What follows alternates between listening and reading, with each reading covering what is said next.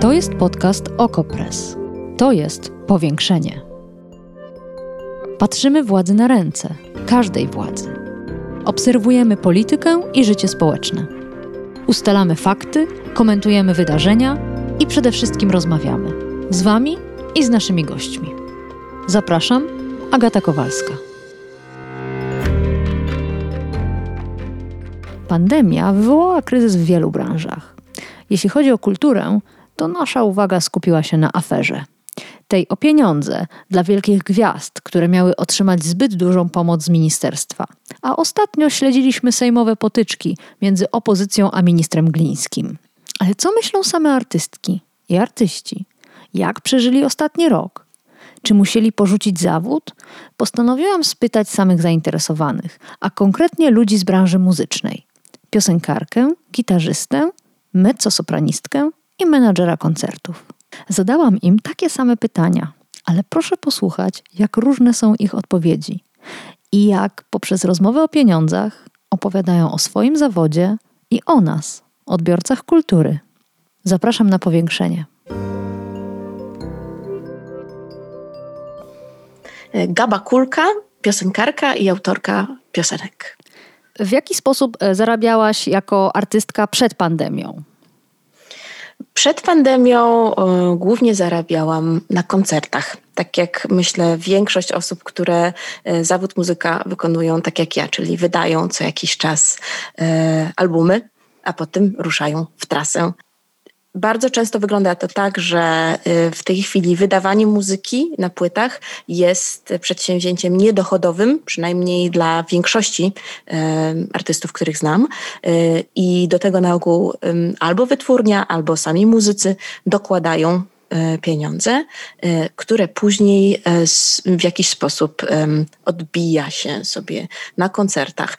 Jest to, nie jest to dobry system, i tego, jak zły jest to system, tak naprawdę doświadczyliśmy z pełną mocą właśnie teraz. A dlaczego nie zarabia się na płytach? Ludzie ich nie kupują? Czy produkcja jest droższa niż ceny później płyt i zysk z nich? Produkcja płyt nie jest wbrew pozorom gigantyczną inwestycją, kiedy patrzę się na skalę różnych finansowych działań w obrębie przemysłu muzycznego, ale ten krajobraz wydawniczy bardzo się w ciągu ostatnich piętnastu do dwudziestu lat zmienił. Ludzie nie kupują dużo płyt, jest, jest to skomplikowana w sumie sytuacja, dużą rolę tu odgrywają streamingi i jakby zmiana w ogóle sposobu dystrybucji muzyki i to, w jaki sposób różnią się tantiemy ym, związane ze sprzedażą, czy, czy zyski z płyty, a na przykład tantiemy z ym, y, internetowego streamingu, ym, na przykład różnica między emisją na przykład w radiu czy w telewizji utworu, a emisją, emisją to nawet nie można tak powiedzieć przez mhm. e, streaming, no to są, nie ma w ogóle porównania. Czyli na streamingu utworów przez różne teraz aplikacje, programy nie da się wyżyć?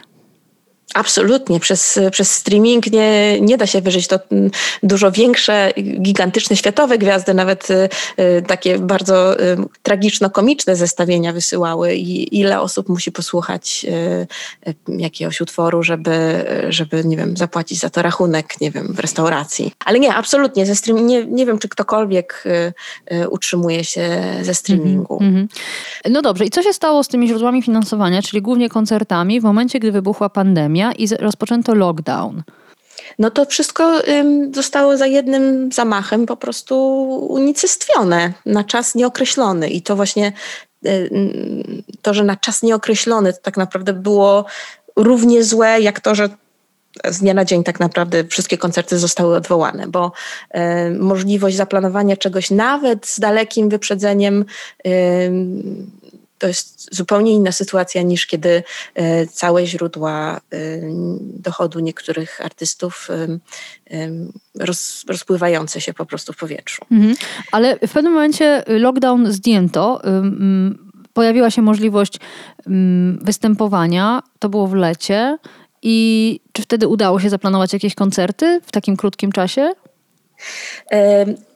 Udało się zaplanować na jesień. Um, to znaczy tak, to jest dość w ogóle charakterystyczna sytuacja, bo mnie udało się zagrać um, jeszcze w czasie takiej bardziej stricte izolacji koncert na przykład z y, transmisją online, natomiast tutaj dochodowość takich koncertów jest y, no też względna, ponieważ y, nie jesteśmy do końca przyzwyczajeni do płacenia za zawartość w sieci jeszcze, mhm. y, a już jeśli chodzi o koncerty, których przecież mnóstwo jest do obejrzenia y, co darmo na YouTubie mhm. i to pandemii do tego nie potrzeba, żeby był koncert dostępny w sieci. No, no jest to taki duży, duży skok do wykonania i ja absolutnie rozumiem ludzi, którzy nie, nie mogli się przestawić z dnia na dzień, że kupują bilet na coś, co oglądają na ekranie komputera. Później, kiedy w lecie te restrykcje zostały trochę poluzowane, tych koncertów rzeczywiście troszkę przybyło. Ja akurat wtedy nie grałam za wiele, natomiast później jesienią udało mi się również w streamingu zagrać kilka, ale mm, chciałam wspomnieć o takiej um, sytuacji, która nie jest jakby ściśle jakbyś taka pra- praktyczna, finansowa, ale ja na przykład w momencie, kiedy była możliwość zrobienia jakiegoś koncertu, um, a dane dotyczące koronawirusa były jakie były, czyli na przykład była jakaś ogromna zwyżka, tak jak na przykład w październiku, mm-hmm. to um, ja najbardziej przeżywałam to, że my jako artyści zostaliśmy postawieni w sytuacji, kiedy um, odpowiedzialność z- została przerzucona na nas. W pewnym Za zdrowie sensie, tak? publiczności. Zdrowie publiczności, zdrowie um, współpracowników, mm. zdrowie ekipy. E, I ja absolutnie rozumiem wszystkich, którzy no, rzucili się na, na te możliwości grania i, i organizacji, no bo no, z dnia na dzień przecież ludziom całej branży, na przykład e, obsłudze technicznej, całej branży technicznej, scenicznej, e, no, zawód został właściwie odebrany z dnia na dzień, e, ale z drugiej strony, kiedy ja byłam w sytuacji, gdzie widzę, że, że zachorowania na przykład z tygodnia na tydzień rosną e, potwornie, a ja mam zaplanowany koncert z publicznością, ponieważ te obostrzenia zawsze mają jakiś, jakąś taką bezwładność czasową. Wiadomo, to, to, to nie dzieje się, dzieje się dość abstrakcyjnie w naszym kraju, tak. jeśli chodzi o, o terminy i wyprzedzenie, z jakim to jest ogłaszane, czy opóźnienie, z jakim to jest ogłaszane. I ta odpowiedzialność, która, chaotyczność jakby restrykcji, które najpierw były super mocne, później zostały zniesione na wybory, później i tak dalej, i tak dalej, i tak dalej. Um, um, ta odpowiedzialność, która była przerzucona na nas, ja na przykład um, nie odwołałam na przykład żadnego koncertu, nie, żadnego ze swoich pięciu koncertów w zeszłym roku nie odwołałam, ale, ale, ale na przykład swój udział w jednym z, z tych koncertów yy, odwołałam. On na szczęście się odbył, bo jakby nie byłam tam główną postacią, ani w składzie, ani na, na, na scenie, ale ale czułam to obciążenie tym, yy, tą odpowiedzialnością. To co w tym czasie było źródłem dla ciebie utrzymania? Z czego dało się wyżyć? I yy, wielu artystów mówi, że zaczęło zarabiać w ogóle poza branżą. Zabrało się za zupełnie nowe yy, dziedziny. Yy. Więc skąd tak, były pieniądze? Bardzo, bardzo wiele osób i wielu moich znajomych i współpracowników rzeczywiście zabrało się za dziedziny pracy niezwiązane z muzyką. Czyli na przykład I za co? Chwała im za to. No, za zawody różne usługowe, takie jak budowanie kominków, i pracę, że tak powiem, z cegłą, za często nauczanie mhm. i to nie tylko muzyczne nauczanie, no, cały szereg, cały szereg zawodów i to no, z bardzo różnych dziedzin. Ja miałam to szczęście, że no, tak jak już wspominałam, miałam kilka występów, mój, mój menadżer stanął, że tak powiem, na uszach i to, co tylko się dało um, y, zorganizować, zorganizował. Miałam kilka, miałam trochę pracy nagraniowej, częściowo płatnej, częściowo niepłatnej, ale jednak praca nie tylko finansowo podtrzymuje człowieka, y, y, także to, to psychicznie to, to jest często równie ważne.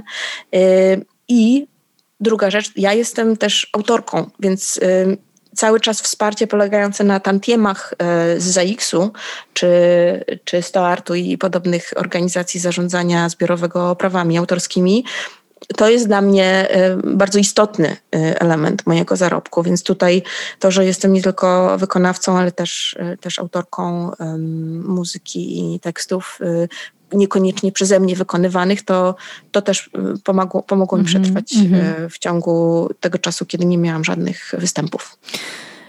A co ze wsparciem systemowym? Ministerstwo Kultury chwaliło się, że ma bardzo wiele środków na, dla artystów, ale to chyba nie było jedyne źródło, z którego można było czerpać. Jak to wyglądało w twoim przypadku? Nie, no rzeczywiście tutaj to, co przychodzi na myśl, to właśnie organizacje zarządzania prawami, o których przed chwilą wspomniałam. One też na jakieś tam drobne wsparcie dla, dla, dla twórców też zaproponowały. Takie zapomogi? No to, no to wsparcie rządowe, że tak powiem, no ono było, no jak, jak sama wiesz, najpierw na wiosnę było możliwe takie wsparcie dla, dla tak naprawdę indywidualnych wykonawców, artystów. Później oczywiście, jak, jak wszyscy wiemy, była wielka, wielki, trochę sztucznie stworzony skandal związany ze wsparciem dla firm, które zajmują się um, ogólnie rzecz biorąc kulturą i um, organizacją koncertów, występów i tak dalej. No na pewno to, to wiele dało. Na, na pewno znam, że tak powiem, pomimo tego, że to taką złą sławą było owiane, um, znam kilka przykładów um, z najbliższego mojego otoczenia, gdzie um, to wsparcie było um, całkiem sensowne i, um, i wcale nie jakieś takie um, szokująco rozrzutne, że tak mm-hmm. powiem. Także firmy na przykład, na przykład firma transportowa, z którą od wielu, wielu, wielu lat jeździmy na koncerty, która po prostu też z dnia na dzień po prostu została wyłącznie z kosztami. Czyli po prostu oni musieli, wtedy kiedy ludzie zaczęli bardzo mocno się denerwować na to wsparcie jesienią, które zostało wymyślone dla firm, to oni musieli wyliczać, ile kosztuje to, że mają flotę iluś tam busów, które normalnie cały czas są w trasie, cały czas jeżdżą, rozwożą i tak dalej. No, myślę, że w tym wsparciu rządowym trochę wyszło na to, że um, państwo nie do końca wie, w jaki sposób działa branża, w której no pracuje. Właśnie. Bartek Borówka, y, głównodowodzący agencji koncertowej Borówka Music. W jaki sposób zarabiałeś przed pandemią? Żyłem od kilku dobrych lat, głównie z organizowania koncertów. Prowadzę agencję koncertową, czyli reprezentuję pięciu polskich i piętnastu zagranicznych solistów i zespoły grających szeroko rozumianą muzykę alternatywną. Ja ich reprezentuję jako człowiek, który przygotowuje dla nich koncerty. I to od kilku dobrych lat było głównym źródłem utrzymania dla mnie, no i dla mojej rodziny. Mhm. Wybuchła pandemia, rozpoczęto lockdown, nazywany narodową kwarantanną, dla niepoznaki. Jak to wpłynęło na twoją działalność? Co konkretnie wpłynęło na nią najbardziej? Pamiętam dokładnie, że to było chyba, że to było dziesiątego marca i yy... moja firma, która ma lat kilka, ale ja organizowaniem koncertów zajmuję się od piętnastu lat, to przez te piętnaście, przez te piętnaście lat to był najlepszy moment dla mnie w ogóle w historii. I kiedy tą naszą agencję koncertową Borówka Music mieliśmy idealnie rozkręconą. Dziewczyny, które ze mną współpracują, miały zaplanowane trasy. Ja miałem zaplanowane trasy koncertowe. Były pokupione bilety, porezerwowane noclegi i tak dalej, i tak dalej. Nagle dziesiątego marca ubiegłego roku, tak jakby ktoś nam nagle zaciągnął ręczny hamulec, kiedy my byliśmy w pełnym gazie. No i, i co? I w ciągu pierwszych dwóch tygodni odwołałem niecałe sto koncertów, później kolejne i kolejne. Nie wiedzieliśmy, czy te koncerty mamy przekładać na nowe daty, czy, czy po prostu odwoływać zupełnie, więc odwoływaliśmy je ostatecznie zupełnie. Odwoływaliśmy noclegi, zamawiane samochody do transportu, czyli busy zazwyczaj. Mieliśmy też takie sytuacje, że nasi artyści zagraniczni byli akurat w Polsce na trasach, więc trzeba było ich ekspresowo wywieźć z kraju, czy jakby kupić im szybko bilety, na które miejsca, miejsca też się kończyły na te loty, więc trzeba było szybko kupić bilety, żeby jak najszybciej opuścili Polskę, bo premier ogłosił, że będą e, zamykane granice. E, no, tak to mniej więcej, tak wyglądały te pierwsze dni mm. dla nas. Teraz y, rozmawiamy y, pod koniec lutego. My też jesteśmy zamrożeni. My, jakby nasza branża jest zamrożona. Mamy zakaz wykonywania pracy od końca, od końcówki października. Y, niedawno rząd otworzył niektóre instytucje, takie jak kina i, i sale kinowej czy operowe e, dla pięćdziesiąt procent publiczności, ale akurat muzyka, którą ja e, reprezentuję, m, rzadko kiedy w takich salach e, jest prezentowana, to raz, a dwa, ciężko jest, widzę, ośrodkom kultury czy, m, czy nawet tym kinom organizować koncerty, bo zostały otwarte z taką informacją, że prawdopodobnie to jest na dwa tygodnie testu. Hmm. No więc jeżeli ktoś ma rozeznanie w organizacji koncertów jakiejś, to wie, że trzeba przede wszystkim sprawdzić dostępność jakiegoś zespołu, trzeba zsynchronizować kalendarze muzyków, technika, dźwiękowca, realizatora dźwięku, później trzeba wydrukować plakaty, dać bilety do sprzedaży, zrobić promocję takiego koncertu. To wszystko przy sprawnym działaniu trwa moim zdaniem około miesiąca, trzech tygodni, więc jeżeli otwarto te ośrodki, niektóre ośrodki kultury na dwa tygodnie, to one i tak nie robią wiele albo właściwie nic, bo wiedzą, że za chwilę mogą być znowu zamknięte, a nie starczy im czasu, żeby te wydarzenia po Bożemu porządnie przygotować. Mhm. Mówiłeś, że od października był zakaz, a wcześniej od marca, czyli była jakaś przerwa? W lecie coś byliście tak, w stanie robić? Tak.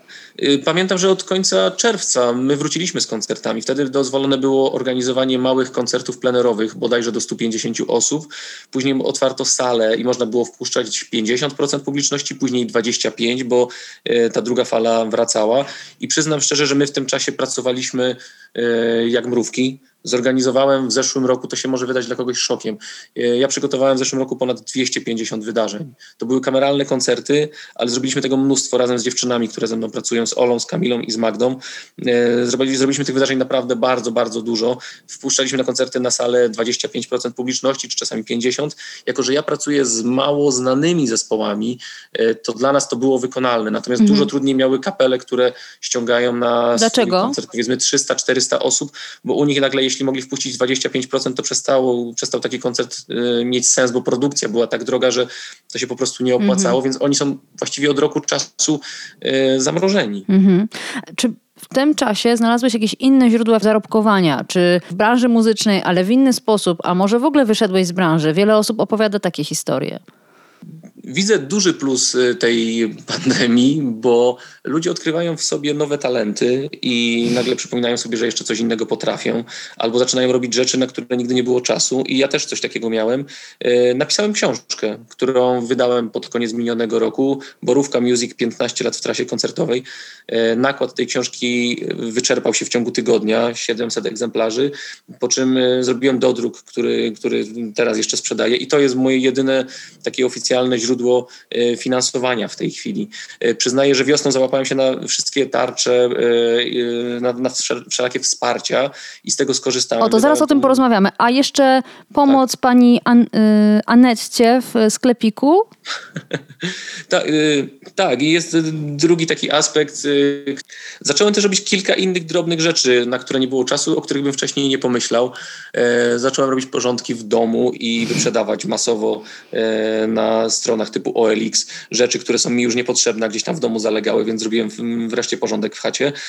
Ostatnio spontanicznie zupełnie zacząłem pomagać pani, która prowadzi na moim lokalnym targowisku sklep z nabiałem. I gdzieś tego słowa do słowa ona mówi, że chciałaby założyć stronę internetową. Ja jako, że jestem administratorem chyba z trzydziestu profili artystów na Facebooku, to zaproponowała mi pomoc, żeby w zamian za jedzenie będę jej prowadzić tą stronę internetową. Dobrze sobie radzimy, mamy nowych klientów i ten sklepik sobie całkiem radzi. W ogóle zauważyłem, że dużo przez tą pandemię jest takich sytuacji, że ktoś komuś pomaga i te małe społeczności zaczęły kwitnąć, czyli ja pomogę sąsiadowi, ja pomogę lokalnej y, piekarni i u nich będę kupować, ja pomogę lokalnej kawiarni i u nich będę kupować i, i to dzieje się w, w każdą stronę y, i to jest piękne. Mam nadzieję, że to, jak już pandemia minie, to to nam zostanie hmm. na dłużej. A co z tym wsparciem? Z zusu, z tarczy antykryzysowej, Ministerstwo Kultury coś obiecywało? Kiedy wiosną były przydzielane wsparcia, to ja załapałem się na wszystko, na co się mogłem załapać. I przyznam szczerze, że bardzo y, uważnie te pieniądze wydawałem. Y, oglądałem każdą złotówkę, bo to był dla mnie przez długi czas jedyny sposób y, otrzymywania pieniędzy. Ja nie mogłem pracować, no bo moja praca była zakazana, więc... Y, Wiosną poradziłem sobie z tym znakomicie. A ile udało się zebrać? Bo niektórzy artyści mówili mi, że nawet nie mieli siły przebijać się przez te wszystkie przepisy i regulacje, wnioski, więc ile dało się wyciągnąć z tego systemu? Ja, ja nie jestem artystą, jestem firmą, więc jakby też jestem mm-hmm. troszkę inaczej traktowany, bo ar- o artystach możemy porozmawiać za chwilę, natomiast moim zdaniem te rzeczy były umiarkowanie przejrzyste i umiarkowanie łatwe do, do przebrnięcia i razem łącznie udało mi się wyciągnąć kwotę piętnaście tysięcy złotych przez cztery miesiące. To się może wydawać dużo i niedużo i nie płaciłem zusu w tym czasie, więc dla mnie ta sytuacja była komfortowa i uważam, że była uczciwa jak na takie czasy, które nastały, czyli nie mogę wykonywać swojego zawodu, nie płacę z, z tego powodu zusu i mam te cztery tysiące na utrzymanie rodziny. Wydaje mi się, że to było fair. Mhm. Artyści często grają koncerty nie jako firmy, tylko grają na umowy zlecenie, umowy o dzieło i oni nie Nie załapali się na żadną z tych tarcz. Tak. tak było wiosną, natomiast y, latem, jako że ja organizuję kameralne rzeczy, faktycznie pracowałem i zarabiałem. Później przyszedł Fundusz Wsparcia Kultury, którego y, algorytm był tak liczony, że porównywano przychody z tego i z zeszłego roku. Mhm. I okazało się, że wyliczyłem z księgowym, że gdybym ja w tym roku, w tym, tym latem, kiedy zasuwaliśmy jak mrówki, nie pracował, to dostałbym trzykrotnie lub cztero nawet krotnie więcej pieniędzy, czyli okazuje się, że nie warto było w sumie się starać i pracować, bo dużo więcej pieniędzy bym dostał, co pro- prowadzi do pewnego paradoksu. Uważam, że skandalem było to, że stworzono takie kominy płacowe, że nagle zespoły, które zarabiały najwięcej, teraz znowu dostały najwięcej. Uważam to za skandal. Tak samo za skandal, pomimo że to moja branża. Uważam to, że nagle artyści dostali ogromne, bardzo dużo pieniędzy, gdzie inne branże, które też są zamrożone, też cierpią, nie dostały tak dużych kwot. I to, to byli oczywiście wyjątkowe, jakby pojedyncze artyści, no ale sam fakt, że naszej branży przyznano aż tak duże wsparcie, uważam, że to, że to było niesprawiedliwe społecznie. No i jest jeszcze jeden aspekt, który teraz mnie na przykład bardzo dotyka, bo przyznaję, że moje oszczędności się kończą i, i mocno topnieją. Mianowicie ja, rejestrując swoją firmę dziesięć lat temu mniej więcej, zajmowałem się przede wszystkim, tak jak ty teraz, dziennikarstwem. I głównym moim P K D, które mam wpisane jako firmę, to była działalność właśnie taka twórcza, dziennikarska. Później jako kolejne punkty miałem dopisane organizowanie, produkowanie wydarzeń artystycznych. I nagle okazuje się, że tarcza, która jest teraz aktualna, dotyczy tylko i wyłącznie twojego głównego P K D, czyli zawód dziennikarski nie jest zablokowany. Ja się tym już w tej chwili nie zajmuję, albo zajmuję się tym bardzo szczątkowo, więc to, z czego głównie żyję, nie mogę dostać na to dofinansowania. Więc jestem od ponad stu dni bez opcji do, do otrzymania wsparcia. Muszę płacić ZUS. No i tak jak powiedziałem, mi te Ta, ta górka topnieje. Nie mogę organizować koncertów, bo jest tak de facto zakaz wykonywania naszego zawodu i to uważam za mhm. kolejny taki błąd bardzo poważny i duży problem, bo nie dotyczy on tylko mnie. Znam kilka osób, które miały różne P K D wpisane i akurat się nie załapały, a zajmują się na przykład głównie organizowaniem koncertów. No to już na koniec. Co to są te muzyczne tajne komplety? Piszesz o nich na Facebooku. Myślę, że doszliśmy czasach, kiedy jest już naprawdę kryzysowo, do takiego momentu, że ktoś w którymś momencie mówi dość i mówi dość, że ma na przykład już izolacji i mówi dość, że y, ma dość, że, i mówi dość temu, że nie ma kontaktu z kulturą, z drugim człowiekiem. Wiem, że te kontakty mam mieć ograniczone, ale rozmawiając z lekarzami, z psychologami, z ludźmi po prostu, słyszę często, że oni mają już dość siedzenia pozamykani w domach, w mieszkaniach czy gdzieś na, na wsi i coraz więcej osób zaczynało się, zaczyna się do nas odzywać z pytaniem o zorganizowanie jakiegoś kameralnego koncertu, nawet dla garstki osób, przy zachowaniu wszelakich norm ostrożności, żeby ci ludzie mieli powód do spotkania się, żeby mieli powód do tego, żeby posłuchać muzyki. I walczyłem też z, z myślami, czy to jest okej, że skoro mamy być izolowani od siebie, to robimy tego typu akcje. Rozmawiałem z lekarzami na ten temat, mądrzejszymi ode mnie w tym temacie i oni mi powiedzieli, słuchajcie, róbcie to, bo, bo ludzie, przepraszam za określenie, ludzie wariują, bo nie są w stanie wytrzymać tego, bo, bo zachowania rządu są irracjonalne, bo wsparcia są irracjonalne, bo mamy dość tego, że nie możemy porozmawiać z nikim. No ale nie zarażacie się od siebie Proszę? nawzajem? Nie zarażacie się od siebie nawzajem? Czy się nie zarażamy? Pewnie się... Za... Inaczej, nie dosta... zrobiliśmy trochę tych koncertów. Nie dostałem ani jednego sygnału zwrotnego, że w którymś mieszkaniu ktoś byłby zarażony i pojawił się problem, ale ja nie wykluczam tego. Zdaję sobie sprawę, że to nie do końca jest okej wobec osób, które się izolują, ale po pierwsze niektórzy muzycy nie mają z czego żyć, bo nie dostają żadnych wsparć. Organizatorzy podobnie. Coraz więcej osób chce wziąć udział w wydarzeniu. Zwróćcie uwagę, że kiedy otwarto kina dla pięćdziesiąt procent, podkreślają to właściciele zbiorowo kin studyjnych, to nagle ludzie uderzyli do kin po prostu masowo, bo chcą kontaktu z człowiekiem, bo chcą wreszcie zaznać trochę kultury. Mhm. wierzę, że to moralnie może być bardzo dwuznaczne i po prostu przyjąłem takie podejście, że jeżeli ktoś czuje się zdrowy, rozmawiam zawsze z, z właścicielem takiego mieszkania, i jeżeli czujesz się zdrowy, jeżeli twoi znajomi są w, nie mają osiemdziesięciu lat i nie są po dwóch zawałach, tylko czujecie się w miarę zdrowi, to na własną odpowiedzialność możemy taki koncert y, przeprowadzić i zrobić. I faktycznie y, takie koncerty się dzieją i coraz więcej osób chce tego, bo chyba już nie mamy sił, żeby w tym y, zamknięciu y, wytrzymywać.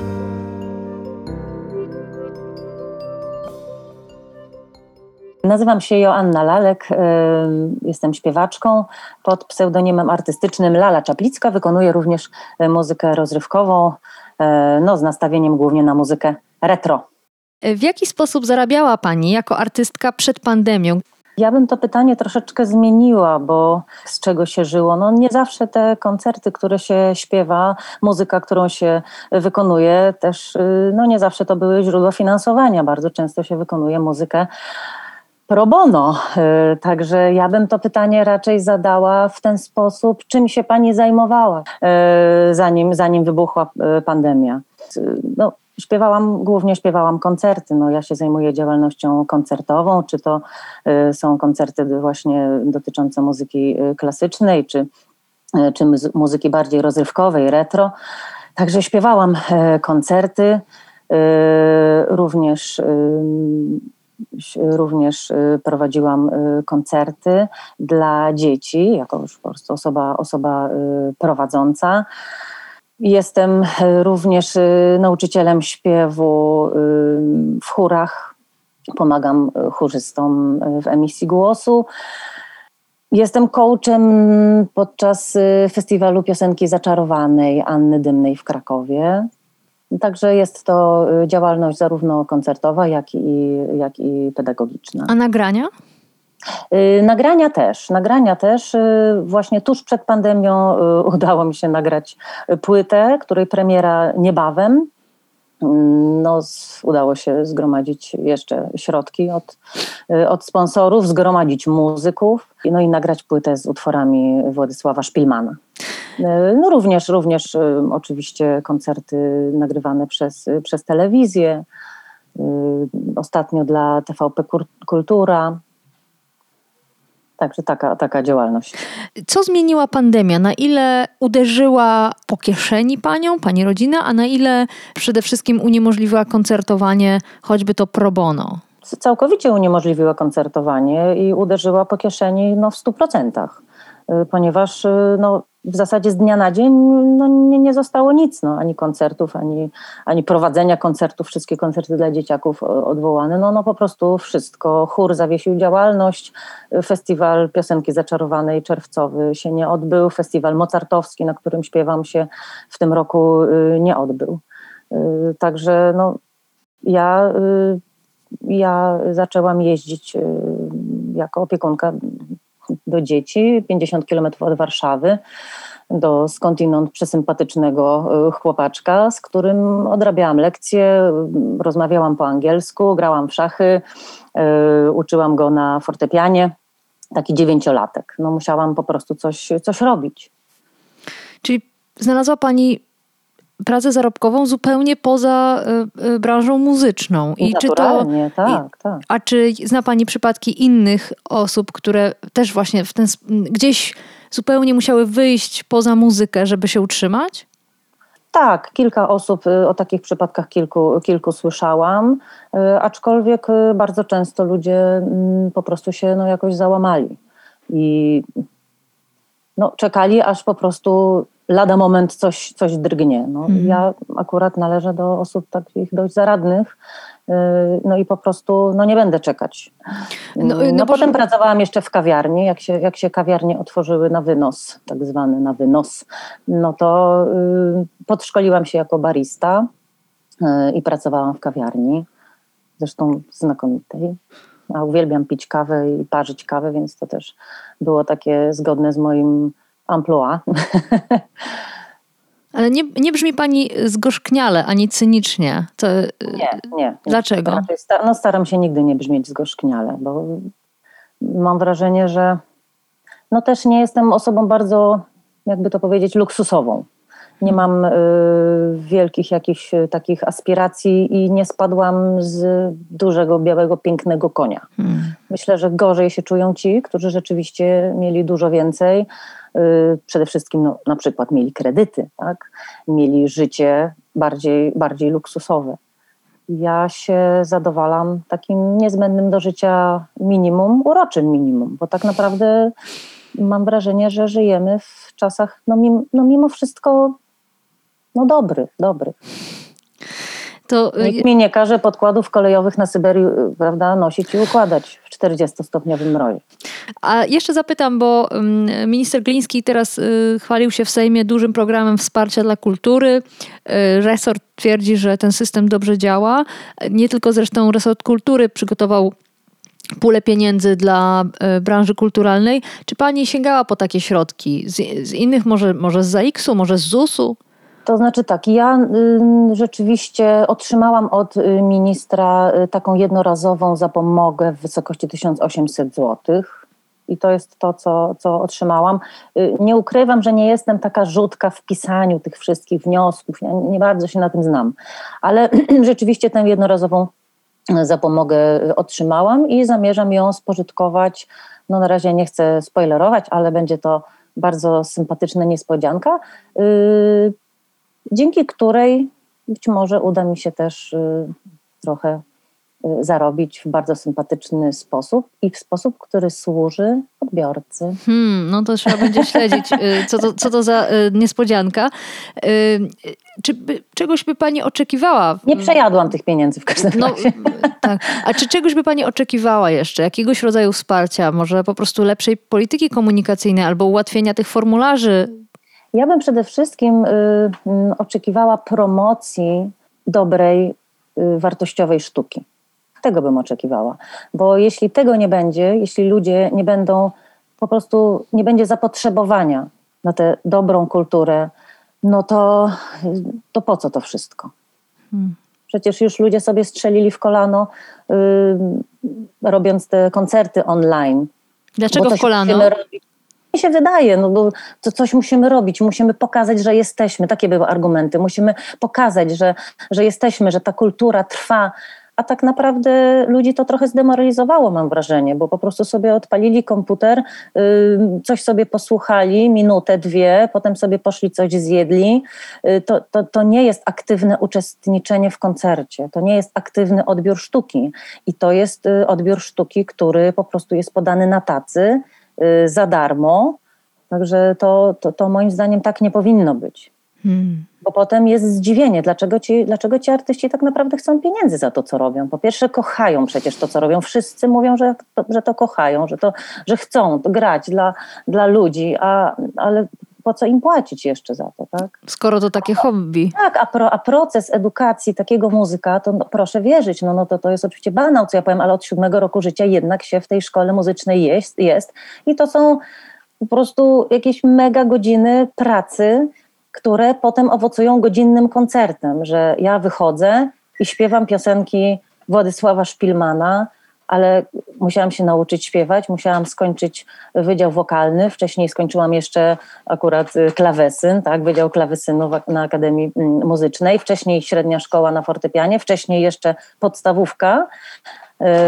Musiałam wybrać te piosenki, nauczyć się, doprowadzić do tego, że zostały zaaranżowane przez kogoś, kto też umie to robić i I kilkoro muzyków ze mną gra, którzy na tych instrumentach grają od dziecka. A tak jak mówię, owocuje to takim godzinnym koncertem, który można sobie w cudzysłowie odpalić w internecie, przez minutkę go sobie obejrzeć i pójść sobie potem coś zjeść. Także to tak nie powinno być rzeczywiście. Mam wrażenie, że mała jest świadomość po prostu w, wśród, wśród ludzi, w społeczeństwie tak zwanym, jak to wszystko, jak to wszystko działa. Hmm. No to może nasza rozmowa trochę pomoże. Mam nadzieję, bo to jest sprzężenie zwrotne. Jak oferujemy komuś coś niskiego, no to potem on się przyzwyczaja i potem tego chce. No to, a skoro tego chce słuchać, no to, no to mu to oferujemy, tak? No i, i potem ta biesiada tak zwana, no niestety Dominuje. króluje, aczkolwiek ja tak. uważam, że każdy może sobie słuchać czego chce, ale jednak troszkę troszkę ludziom pokazać, tak? Co jest, co jest bardziej wartościowe, może co jest mniej wartościowe i, i że ci muzycy, no, na, ci muzycy naprawdę no, nie zbijają bąków, tylko no, kształcą się od dziecka. Po prostu pracują. Żeby umieć, pracują, oczywiście, po prostu pracują.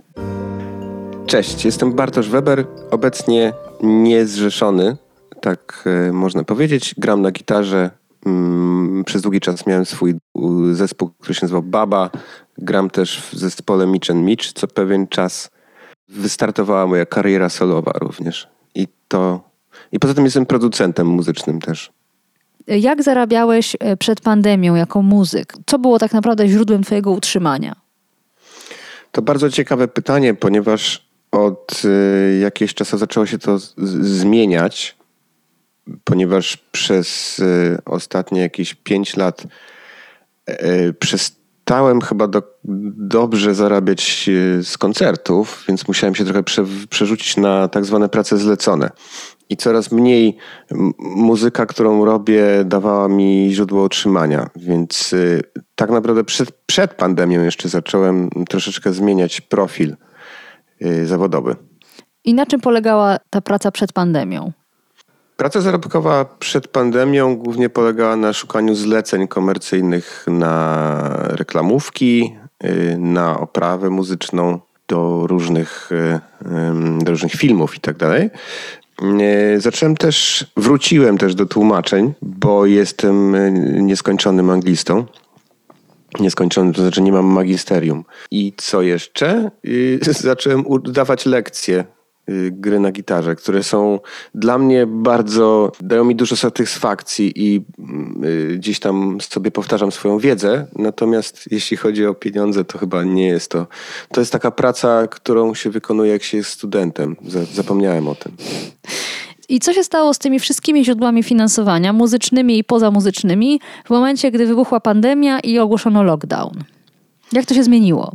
Po ogłoszeniu lockdownu z y, jedną rzeczą, którą, która jakby doszła troszkę, y, to było to, że się musiałem zainteresować y, grantami, y, dofinansowaniami i jakimiś takimi źródłami, które zwykle przeo, przeoczałem, można powiedzieć. Więc zacząłem szukać, tak jak mówię, grantów y, publicznych. Trochę też zainteresowałem się tymi wszystkimi programami pomocowymi, które niestety są dosyć do, doraźne. I nie dają jakoś zbyt wiele. Trochę wiadomo, że, że trzeba się było tym zainteresować i en masse można sobie kupić chleb za to.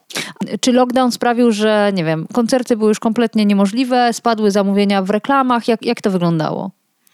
Oczywiście koncerty, no było, było kilka tych takich online'owych propozycji, ale to jest strasznie niewygodne i, i, i ja i moi koledzy z zespołów jakoś przestaliśmy się tym interesować, bo to jest, ja wiem, że, że trzeba jakoś zarabiać pieniądze, ale koncert bez publiczności to nie, to nie jest koncert przede wszystkim, to jest jakaś bzdura zupełna, jak kończysz grać i, e, i się patrzysz na kamerzystę i on mówi, no to super było, ja mówię, no fajnie, tak, tylko że nie ma, nie ma, nie ma, nie ma braw, nie ma czegoś takiego, tej, takiej, takiej szybkiej gratyfikacji, że ktoś ci składa gratulacje, a ja to bardzo lubię i, e, i na tym polega praca muzyka, który gra na żywo, mm. że od razu dostajesz ten feedback.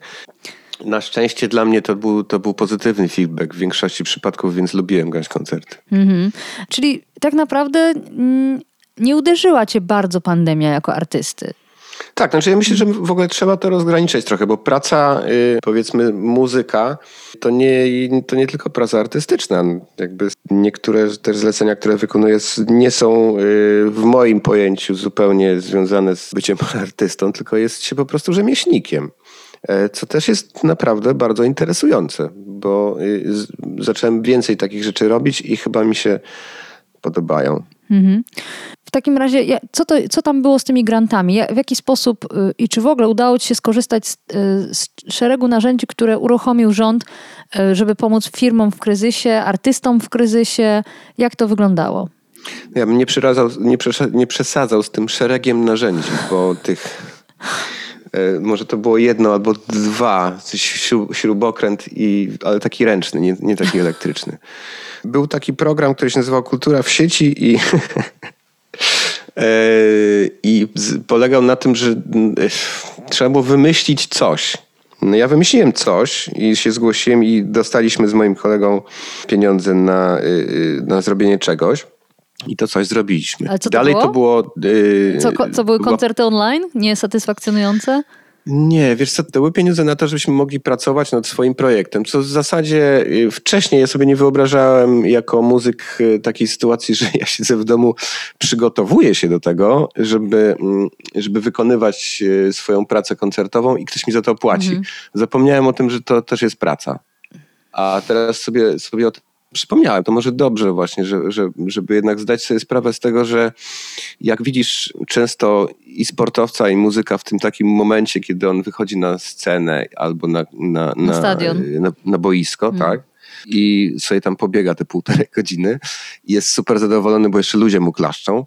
To jest taki, to jest taka wisienka tylko, bo wcześniej trzeba się przygotować mm. po prostu do tego. A to były duże pieniądze? To były takie solidne pieniądze, czy raczej mm, wysokość zapomogi? Mówisz o tych dofinansowaniach. Tak. No ta kultura w sieci to akurat był jakiś taki miesięczny, połowa tego, co w zasadzie powinienem dostać na jaką taką stawkę bazową, żeby utrzymać siebie i swoje dzieci. I, i... A coś jeszcze? Były y, t, takie programy z zusu, dla, postojowe tak zwane dla artystów. Korzystałeś z tego? Nie, ponieważ ja nie mam żadnej działalności artystycznej. Przepraszam, yy, działalność artystyczną mam, mylę pojęcia. Nie mam yy, działalności gospodarczej założonej, nie jestem firmą. Więc to mnie wszystko minęło. Teraz jakiś taki jest program postojowy, który jest wytłumaczony tak dziwacznie, że ja jeszcze nie, nie miałem siły, żeby, to, żeby pójść do zusu i się spytać, o co tam chodzi, bo, yy, bo tam jest napisane, żeby przedstawić umowę o dzieło z ostatniego okresu, a nie wiem, czy, czy państwo słuchający wiecie, że tych umów o dzieło powinno być kilka, żeby człowiek się jakoś tam utrzymał. Więc ja nie wiem, co to znaczy jedna umowa o dzieło. Mam jedną umowę przyjąć? Nie, nie mam pojęcia. Hmm. Więc, więc się tym nie zainteresowałem. Faktycznie jest program pomocowy, taki wsparcie od Ministerstwa Kultury jednorazowe i można co kilka miesięcy się o to ubiegać. Ja dwa razy takie... niewielkie pieniądze dostałem. zaiks też stanął na, czyli organizacja zajmująca się autorami, stanął na wysokości zadania i też zupełnie bez pytania Stowarzyszenie Wykonawców, Artystów Wykonawców wypłaciło taką jednorazową zapomogę, co było bardzo miłe, bo nie, bo nie trzeba było w ogóle się o to, o to starać. I mhm. jeśli nawet ty, Agato, byłabyś w pewnym momencie w sytuacji takiej, że znalazłabyś się w studiu i, i, i wykonała jeden utwór i zapisała się do tego stoartu, to też byś te pieniądze dostała, wyobraź sobie. No proszę, to, to już na inną rozmowę, dyskusja o tym, jak to uh-huh. było zorganizowane, ale rozumiem, że gro osób po prostu potrzebowało tych pieniędzy i dobrze, że one się znalazły. Tak, te pieniądze się znalazły, nie były też wielkie, bo była taka manifestacja artystów jakiś czas temu. Artyści po prostu się nie potrafią ubiegać o te pieniądze. Natomiast ludzie, z, którzy mają jasny, jasny kręgosłup finansowy, potrafią te pieniądze sobie zorganizować. Chyba jest taka różnica między, między, między tak zwanymi ludźmi kultury, do których zdałem sobie sprawę, że, że się zaliczam, a, a tak zwanym normalnym człowiekiem, który wie, że po prostu jemu się należy. A jeszcze na koniec, czy znasz innych kolegów, koleżanki ze świata muzyki, którzy zaczęli robić coś poza branżą muzyczną, ale tak zupełnie poza, żeby sobie poradzić przez ten ostatni rok? Wiesz co, no, to też się trochę zaczęło przed pandemią, ale jest, jest taki w, kolorowy przykład jednego z moich dalszych znajomych, który został kaletnikiem. Bardzo brakuje kaletników, więc to w sumie nawet... To bardzo możliwe, to jest, jest bardzo fajny chyba zawód. Chyba mniej niż muzyków, że tak dokuczę trochę. To prawda. A kto, ktoś jeszcze? Jakieś jeszcze przykłady? Takich wolt, takich nietypowych tak. chyba nie znam. No wiem, że paru kolegów zaczęło pracować w budowlance. To jest taka jasna sytuacja, no bo masz dwie ręce i e, jak jesteś załóżmy perkusistą, czyli bliz, bliz, bliz, bliski zawód kowalstwu, to możesz to... to możesz to wykonywać. Masz siłę w rękach, jak to mawiają. Tak, tak, tak. Mam dwie ręce. Dokładnie. Powiększenie. Podcast OKO.press. Prowadzenie Agata Kowalska. Podcast znajdziesz na stronie OKO.press i w twojej ulubionej aplikacji do podcastów. Redakcja OKO.press działa od dwa tysiące szesnastego roku. Jesteśmy obywatelskim narzędziem kontroli władzy, obecnej i każdej następnej. OKO.press utrzymuje się z waszych darowizn. Wesprzyj nas, byśmy mogli działać dalej.